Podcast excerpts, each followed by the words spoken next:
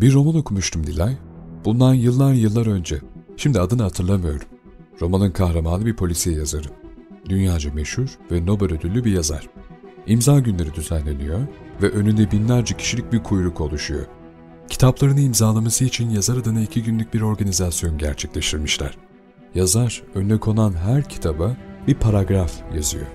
Altına da tarihi ve tam olarak saati kaydediyor. İki gün boyunca yüzlerce kitabın ilk sayfalarını bu şekilde doldurup ortadan kayboluyor.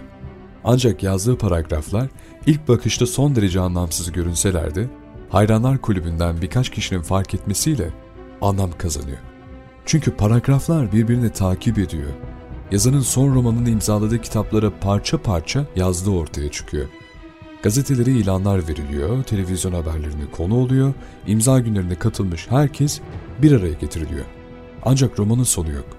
Yazar da ortada yok. Herkes merak ediyor.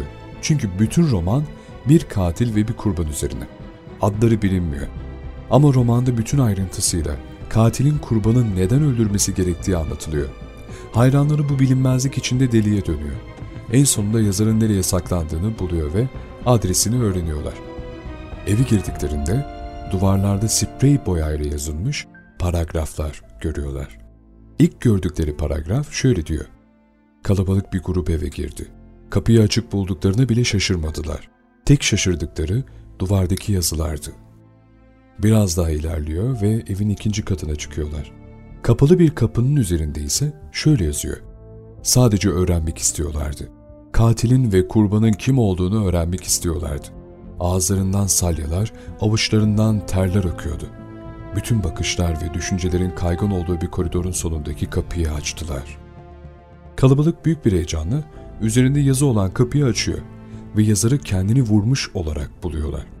Ölü yazarın kapaklanmış olduğu çalışma masasının dayandığı duvarda kurban da, katil de benim, hepsi benim yazıyor. Şaşırtmak Nilay. Herkesin tek bir amacı kaldı, o da şaşırtmak. En gözde sektör bu artık. İnsanların birbirlerini şaşırtmak için yapmayacakları şey yok. Kendilerini öldürmek dahi. Bunun için her şeyi yapabilirler.''